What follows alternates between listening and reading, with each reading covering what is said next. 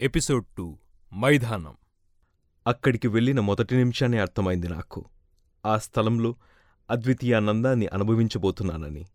చుట్టూ ఉన్న ఆకాశాన్ని కొండల్ని పక్కన చింత చెట్లని మా చిన్న ఇల్లుని ఆ గాలిని అమీర్ని చూడగానే నా మనసెట్లా అయిందనుకున్నావు? చెప్పనా? చిన్నప్పుడు మన ముందు పది పిండి వంటలు పెడితే ఏది తినాలో తోచక తినబోతున్నామని తెలిసి కూడా అన్నీ ఒకమాటుగా ఎట్లా తినాలా? ఇది తినేలోపల రెండోది రుచి చూడటం ఆలస్యమవుతుందే అని ఎంత కష్టపడుతుంది మనస్సు. అట్లానే ముందే తెలుసు దినం తర్వాత దినం నాకు తీసుకురాగాల వివిధ వర్ణ రాగ సుధారానుభావాలు. కాని ఆగలేను అన్నీ ఒక్కసారిగా త్వరగా ఎప్పుడు నన్ను కవ్వలించుకుంటాయా అని తహతహలాడిపోయాను. ఏ కారణం లేకుండా చిన్నప్పుడు నువ్వు అర్థంలేని ఆనందం కలిగి ఇంకా ఏం చేద్దాం? తిరుగుదాం గంతులేద్దాం నవ్వుదాం అనిపించేదే. అట్లా ఉండేది గంట గంట నాకు. ఊరికి మాకు మధ్య పెద్ద చింతతోట ఉంది. ఆ గుడిసె తప్ప ఇంక చుట్టూ ఏమీ లేవు. ఎటు చూసినా నిలువు కొండల్లోనూ ఆకాశంలోనూ అంతమయ్యే పెద్ద మైదానం. ఒక పెద్ద కొండ మాత్రం మా ఇంటికి అరవై మైళ్ళ దూరంలో ఉంది. దానిమీద స్థిథిలమైన కోటొకటుంది. మా గుడిసె పక్కన చిన్న ఏరు ఎప్పుడూ త్వరగా పరిగెత్తుతూ ఉంటుంది. దాన్ని చూస్తే ఎవరితో మాట్లాడక ఇంట్లో పనిమీద ఎప్పుడూ తిరిగే మా అమ్మ జ్ఞాపకమొచ్చేది ఆ దేశంలో ఆకాశం ఎప్పుడూ నీలం కారుతున్నట్టే ఉంటుంది. వాన కురిసిన శుభ్రమైన కొండల్ని నేలని ఇంకా శుభ్రంగా కడుగుతుంది. టపటపామని చినుకులు పడితే కడుపుతో ఉన్న స్త్రీవలే నా ఏరు నిండిపోయేది. కొండల్ని మేఘాల్ని కప్పుకొని తెల్లవయ్యేవి.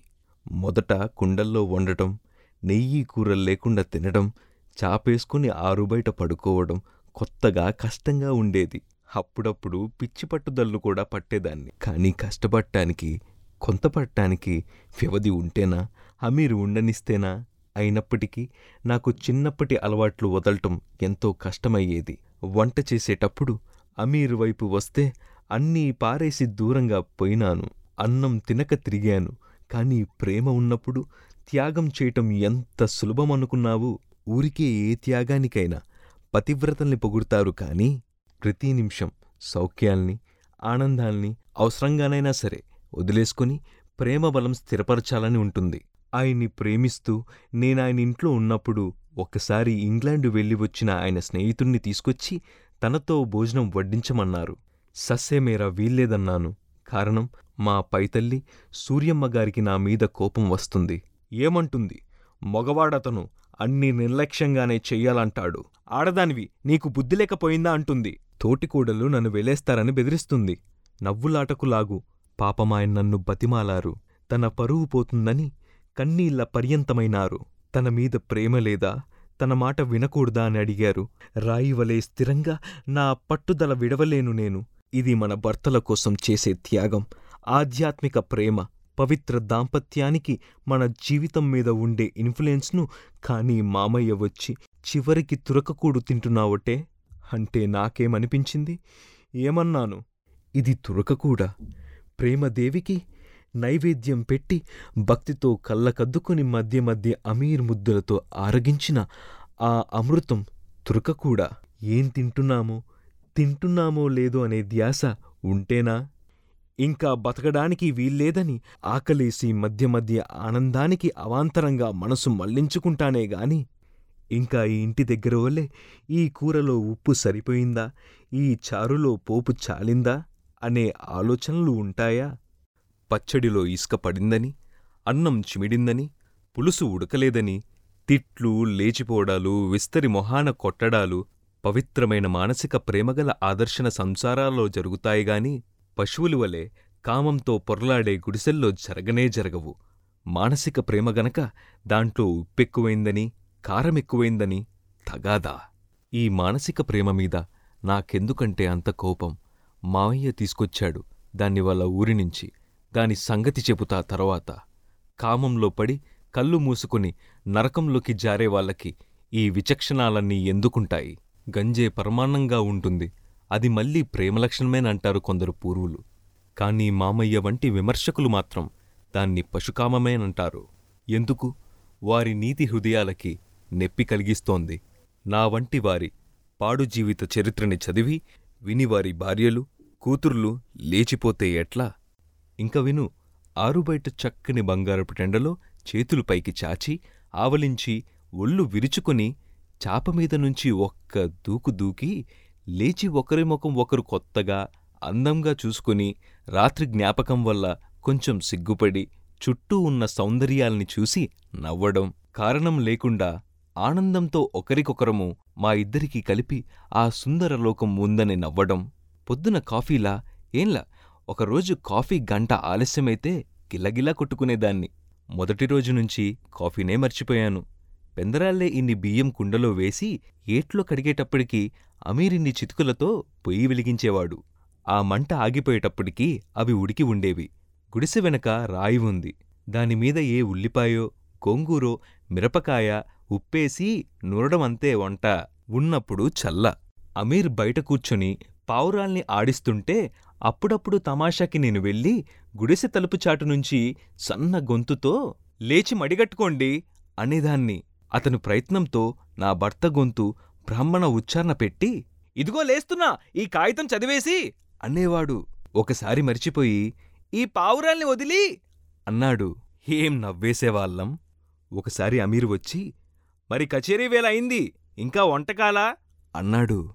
అయ్యో ఈవేళ తద్దినమని జ్ఞాపకం లేదు మీకు? అన్నాను. ఆ మాటకి నన్ను పట్టుకొని దౌడవైపు భీకరంగా వంగితే తప్పించుకోవడానికి పెనుగులాడాను. అందుకని భుజం మీద కొరికాడు. అదిగో వెక్కిరిస్తుంది నీ నొసలు. కొరకడమేమిటి అదేం సరసమేనా? ఆ మైదానంలో గుడిసెల్లో బతికి కుండల్లో తినేవాళ్ళకి మాకు నాజూకులెక్కడివి? దేహాన్ని మనసుని కూడా అంటకుండా కళ్ళు మూసుకుని వేదోక్తంగా సంసారాలు గడవటం. పుష్టి జావా నిండు రక్తము ఉన్న మోటు ప్రజలకి చాతకాదు మరి. చదువుతోనూ రోగాలతోనూ ముప్పై ఏళ్ళకే ముసలివాళ్ళైన ఈ నవీన రసికులకి మాత్రమే చేతనవును.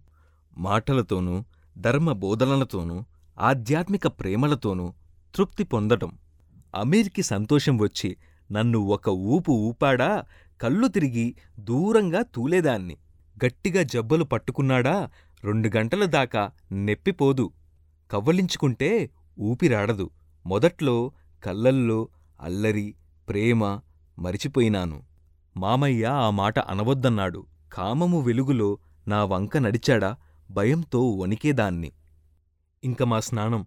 రోజుకెన్ని గంటలు? ఎన్నిసార్లు గడిపేవాళ్ళమో ఆ ఏట్లో. వాన కురుస్తున్నా చలేస్తున్నా ఎండలో చీకట్లో ఎప్పుడూ స్నానమే. ఎంత బాగుండేదో. ఎండలో తలతలలాడే ఏటి చల్లటి నీళ్ళలో తెల్లని ఇసుక మీద పడుకోవడం. ఆ చిన్న అలలు నా మెడని కొడుతూ నీళ్ళు స్నేహితుల్లాగా ఇద్దర్నీ దగ్గరికి లాగుతూ పరిగెత్తటం ఎంత బాగుండేది. ఒకసారి చీకట్లో అమీర్తో అమీర్ నా కార్యం నాడు ముత్తైదువులు నన్నాయన దగ్గరికి ఈ నీళ్ళలాగే తోశారు అన్నాను. వీపు వెనుక నుంచి అతని నవ్వు వినపడుతుందనుకున్నాను. దాని బాధలు కర్కశమైన కంఠంతో ఎవరు వాళ్ళు? అన్న మాట వినపడింది. ఆశ్చర్యపడి తమాషా చేస్తున్నాడని వెనక్కి తిరిగి చీకట్లో అతని మొహాన్ని వెతికాను నీళ్ళమీద నుంచి. ఎవరేంటి? వాళ్ళ పేరు అన్నాడు ఖండితంగా. ఆ ముత్తైదులు ముండలేంటే? అన్నాడు విసుగుతో. చెప్పున నీళ్ళల్లో అతని దగ్గరికి తేలి భుజాల్నానుకొని చేతులు మెడ చుట్టూ వేసి ఎందుకమీర్ ఏమిటా కోపం? చెప్పు. వాళ్ళ పేర్లా? అవును. నవ్వను ఊగే నా పక్షం నీళ్ళలో నుంచి అతని హృదయాన్ని కరిగించింది. నిన్ను. నిన్ను నా దాన్ని నిన్ను వాడి దగ్గరికి బలవంతంగా లాగారా? ఆ రాత్రి పాపం చిన్నదాని సహాయం లేనిదాన్ని నిన్ను వాడి చేతిలోకి వాడి గదిలోకి నరుకుతా. ఒక్కొక్క ముండనే కొప్పు పట్టుకు లాగి ఒక్కొక్క ఇంకేమో ఏమో అన్నాడు. ఆ మాటలే దుర్గమ్మత్త ఆ తహసీల్దారి గారి భార్య వింటే నాకు చాలా నవ్వొచ్చింది. కానీ నాకు వెళ్ళననే ఉందిగా. ఊరికే సిగ్గుపడుతున్నాను అంతే. నా నోరు గట్టిగా మూశాడు. అనకు ఆ మాటనకు వాడిమీద ఆ పందిమీద ఆ కుళ్ళు సిబ్బిమీద నీకూ నీకూ పక్కున నవ్వాను. ఆయనంటే కోపమే రాలేదు. అదేదో పూర్వజన్మలాగుంది ఆయనతో కాపురం. కుళ్ళు సిబ్బెమీటి అమీర్ నవ్వుతున్నాను. ఆ నీటిమీద నుంచి నా నవ్వు బ్రిడ్జి కింద ఆ చీకట్లో మారు పలికింది. అమీర్కి అంత ఈర్ష్య సహించలేదు. ఆయన గురించి ఒక్క మంచి మాట మాట్లాడితే విను ఎంత సంతోషంగా ఉండేది. అట్లా స్నానాలు చేస్తే స్వర్గంలో సౌఖ్యాలంటే ఇదేగావును అనిపించేది. స్వర్గం నర్కం సంగతైతే అమీర్కి కోపం మన స్వర్గం అదంతా అబద్ధమంటాడు. తనతో కూడా నన్ను వాళ్ళ తురక స్వర్గానికి తీసుకుపోతాననేవాడు. నేను ముందర చస్తే నేను చస్తా?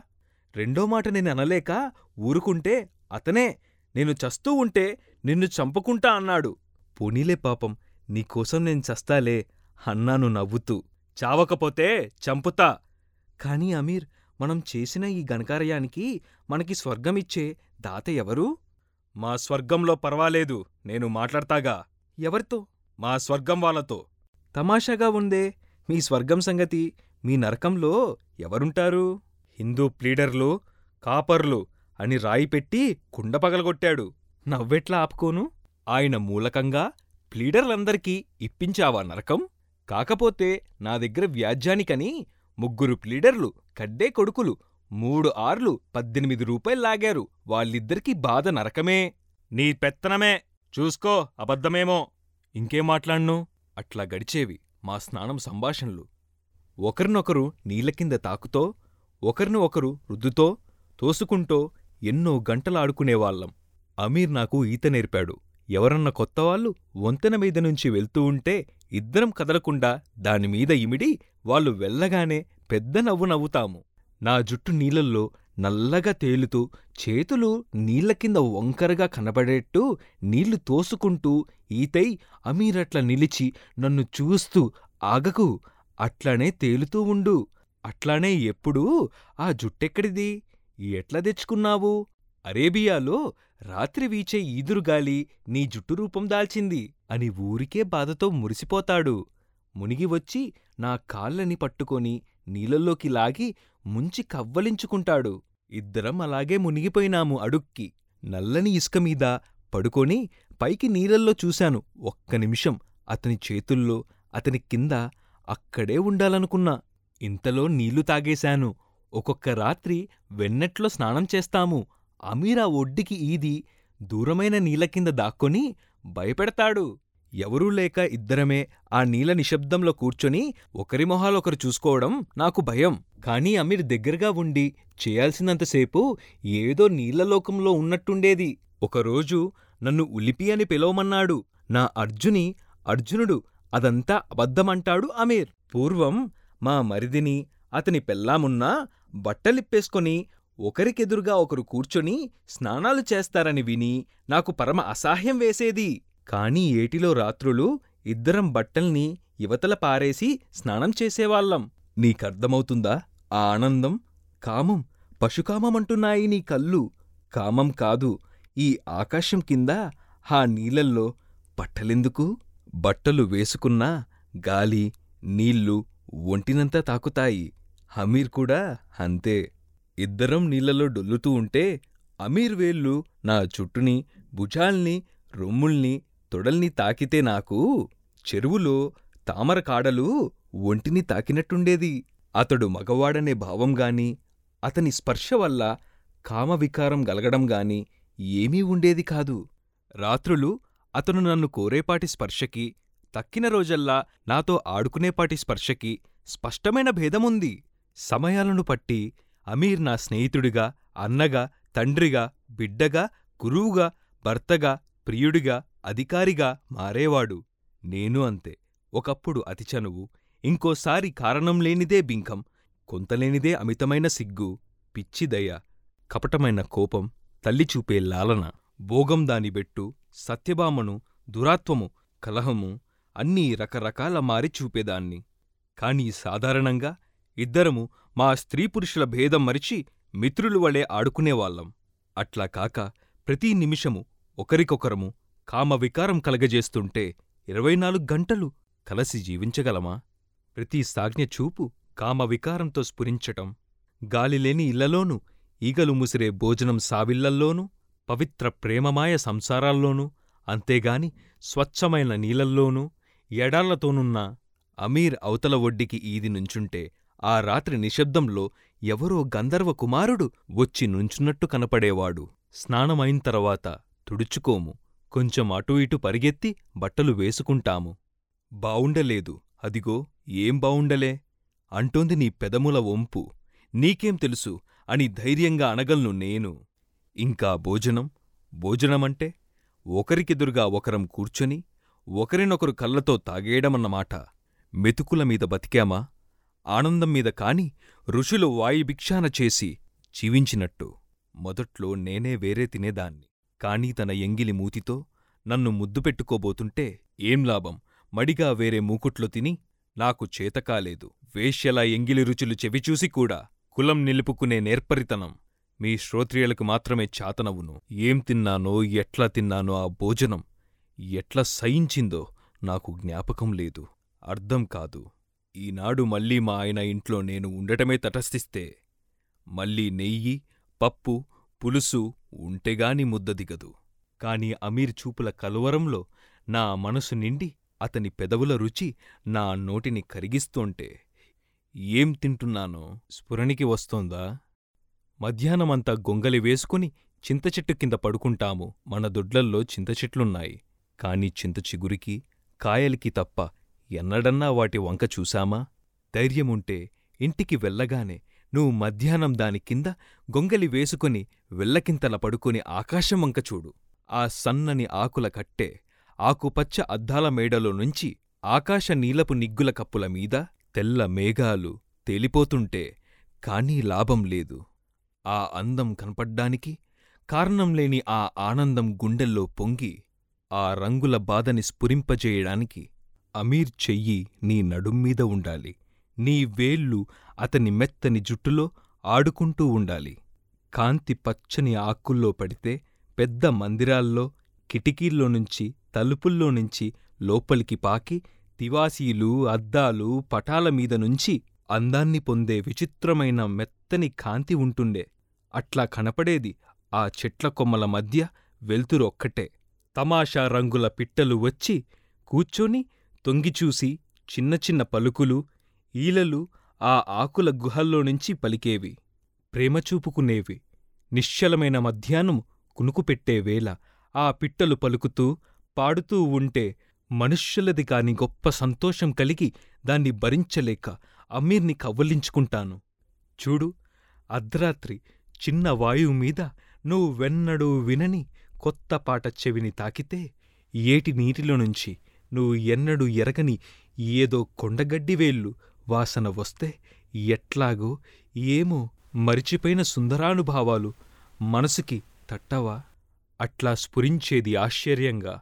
ఆ పక్షి రెక్కల్లో నుంచి చిన్న ఈక గాలిలో సోమరిగా తేలుతూ వచ్చివాలేది నామీద దాని పాటతో కూడా ఎక్కడో ఎప్పుడో ఏ జన్మలోనో అనుభవించి అధికానందం పొందిన విషయాలు అట్లా బాధపెడతాయిగావును మనసుని.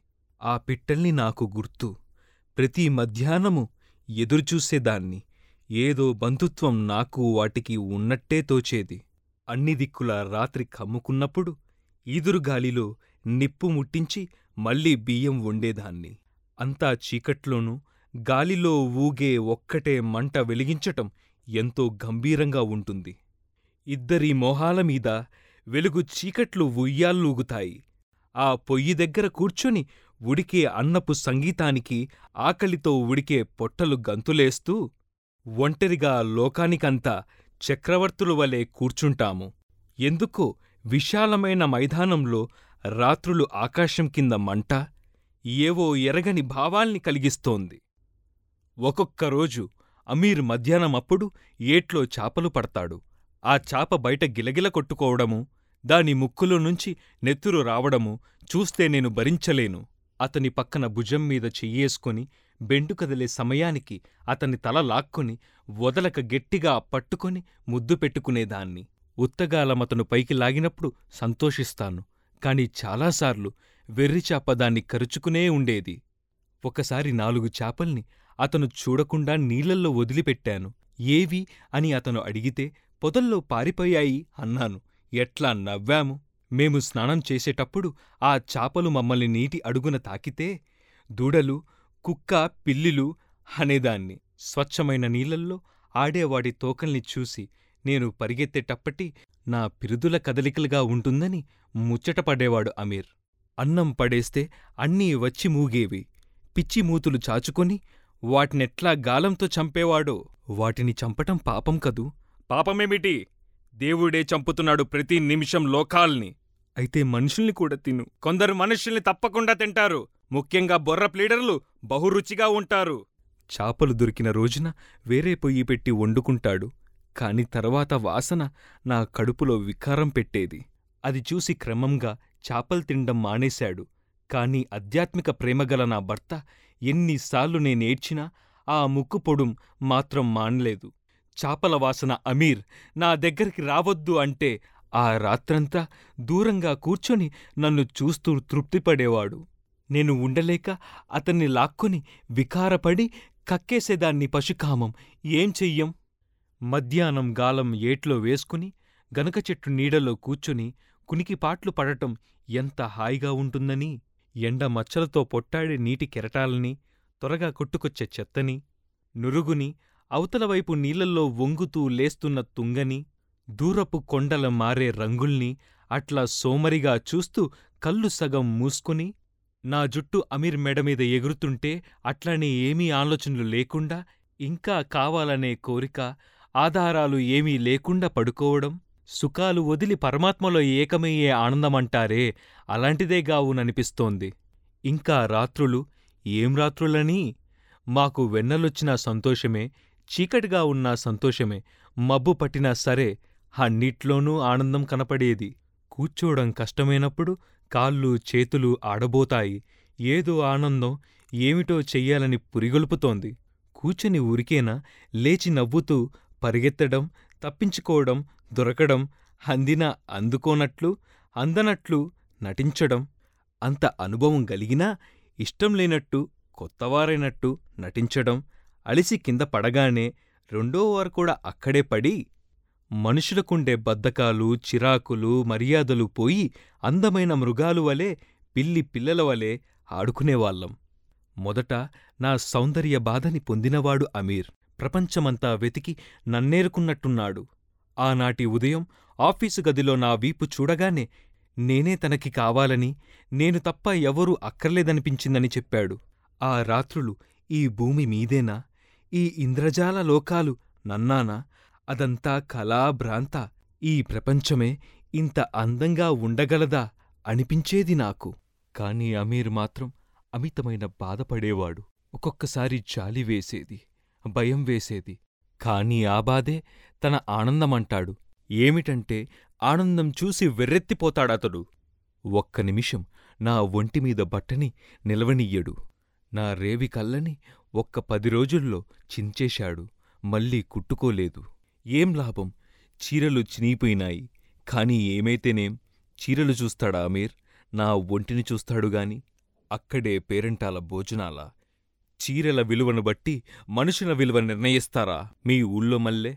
వెన్నెల వచ్చిందంటే ఆ భయలంతా క్షీర సముద్రము స్వర్గము ఆకాశము అయిపోయేది.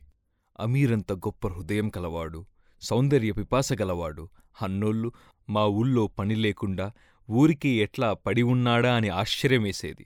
కొంతసేపు తాకితే నలిగిపోతానేమో మల్లె పువ్వునో వెన్నెల రేఖల్నో అన్నట్లు పెదవుల చివర్లతో గాలి మల్లెను మల్లెపూల మల్లెను వెల్ల కొనలతో నీటి అలల వలెను కుక్క పిల్లిల వలెను తాకి ఒళ్ళంతా తిమ్మిరింతలు పరిగెత్తిస్తాడు. ఊరికే ఎదురుగా నుంచుని నన్ను చూసి వెర్రెక్కిన వాడివలే నా పేరు పిలుస్తూ కూర్చుంటాడు. చేతులతో నా తలని రెండువైపులా పట్టుకుని నన్నేదో ప్రశ్నిస్తున్నట్టు నా కళ్ళల్లోకి చూస్తూ అరగంట నుంచుంటాడు. ఉన్నట్టుండి నా చీరని ఒక్క ఊపుతో లాగేసి నిర్జీవమైన మైదానం మధ్య నుంచోపెట్టి చేతులు పైకెత్తించి నా చేతుల్ని నా రొమ్ముల్ని అన్ని వైపుల్నించి అట్లా రెప్పేయక చూస్తూ నుంచుని నన్ను పక్కలకి వచ్చి నా నడుము దగ్గర సాగే వంపుల్ని తాకి వెనక నుంచి నన్ను తనకేసి వంచుకుని నా గడ్డం కింద వేళ్ళు కదిలిస్తూ మెడనున్న తాననీకి మురిసి ఆనందించేవాడు. నా భుజాన వెనక చూస్తే మబ్బుల్లోని నీటిభారం తోస్తుందిట. నా నడుం వంపుల్ని చూస్తే మా ఏరు చప్పున వంగి తిరిగిన చోట కలవరపడే ప్రవాహపు నునుపు తోస్తుందిట. నా మెడమీద రేఖలు చూస్తే సోమరి అలలమీద మెత్తని ఎండ ప్రతిఫలించి మెల్లిగా పైకి పాకే కాంతిగీతలు కనపడతాయట. అట్లా అంటో అంటో చప్పున గోదావరిమీద లేచే ఎండాకాలపు తుఫానువల్లే విజృంభించి నన్ను కవ్వలించుకుని ఊయించి తిప్పేసి అలవకొడతాడు. ఒక్కొక్కసారి అతను నన్ను విరిచేస్తాడేమో తినేస్తాడేమో అన్నంత భయం వేసేది. నా మొహాన్ని ఆ వెన్నట్లో ముద్దు పెట్టుకున్నాడంటే నా ఊపిరి ఆగి కళ్ళు తిరిగి చెమటలు పోసేవి. నన్ను అదుముకొని ఇంకా అదుముకొని ఇంక తనలో నన్ను కలిపేసుకోవాలని అతను పడే బాధని చూస్తే నేను బతకడమే ఇతనికి ఇష్టం లేదా? ఆ కళ్ళల్లో వెలిగేది ద్వేషం కాదా అనిపించేది. తన పెదవులతో తన చేతులతో నా నున్నటి శరీరాన్ని ఒత్తేయడం నలిపేయడం తన కాళ్ళతో నా కాళ్ళని మెల్లిపెట్టి విరిచేయడం చూస్తే ఇతనికి సౌందర్యం విరోధమా? దాన్ని ధ్వంసం చెయ్యాలని చూస్తున్నాడా అని అనుమానపడతాను. ఇట్లా ఒక్క నిమిషం వ్యవధి లేకుండా బాధపడి అలిసిపోయి నిరాశ చెంది నా పాదాల మీద పడి ఎట్లా? ఏం చెయ్యదు? ఎంతసేపు? అని ఏడుస్తాడు. నిజంగా ఏడుస్తాడు. మళ్ళీ చప్పున పళ్ళు పటపటా కొరికి దడిసి వెనక్కి తగ్గే నన్ను ఏడ్చి కవ్వలించుకొని లాక్కొని పర్వతపు గృహల్లో వీచే సముద్రపు తుఫాను గాలివలే ఊపిరి పీలుస్తూ నన్ను భుజంమీద చెంపలమీద ఎక్కడ పడితే అక్కడ సున్నితమైన స్థలాలు కొరికి చంపేస్తాడు.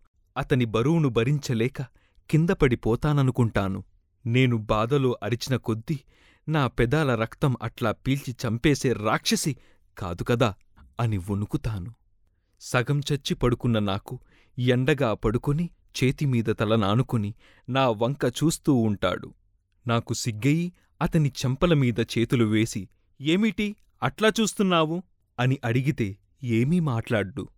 నేనట్లా నిద్రపోయే మూడు జాములకో లేచి చూస్తే ఇంకా అట్లా చూస్తూనే పడుకొని ఉంటాడు.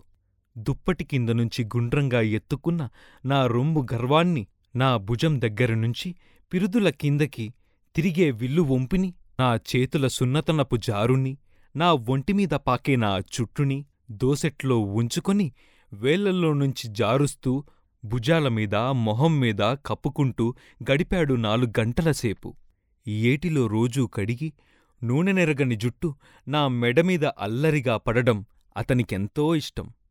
నా జుట్టు అతనికి కొత్తగా కోసిన వరిగడ్డి వాసన అరేబియా గుర్రపు శుభ్రమైన పరిమళము తలపింపజేస్తుందట. చిన్నప్పుడు మా ఇంట్లో శాస్త్రుల భాగవతం చదువుతుంటే విన్న సంగతులు జ్ఞాపకం వచ్చాయి. విష్ణు భక్తుడికి సర్వప్రపంచము లీలగా అసత్యంగా తోస్తుందిట. ఈ భూమి ప్రాణాలు వాళ్ళ సుఖదుఖాలు సర్వము మాయగా అశాశ్వతంగా తోస్తుందని ఒక విష్ణుభక్తి మాత్రమే నిత్యమైనది అర్థవంతమైనది తనకు సంబంధించిందిగా కనపడుతుందని చెప్పేవాడు. నా మనోస్థితి సరిగ్గా విష్ణుభక్తుడిలాగు ఉంది. నా ఇల్లు బంధువులు ఈ ఊళ్ళో ప్రజలు వాళ్ళ అభిప్రాయాలు అన్నీ మాయ. నా పూర్వజీవితమంతా ఒక దుష్ట స్వప్నం శాశ్వతము సత్యము అయినది నేను నా అమీర్. నిత్య నిరానందకదాయకమైనది.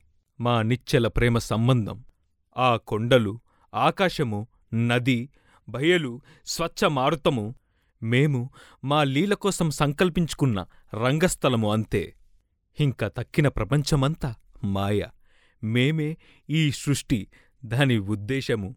మమ్మల్ని మా ప్రేమని సృజించడానికే ఈశ్వరుడు ఈ లోకాలన్నిటినీ ఏర్పరిచాడు.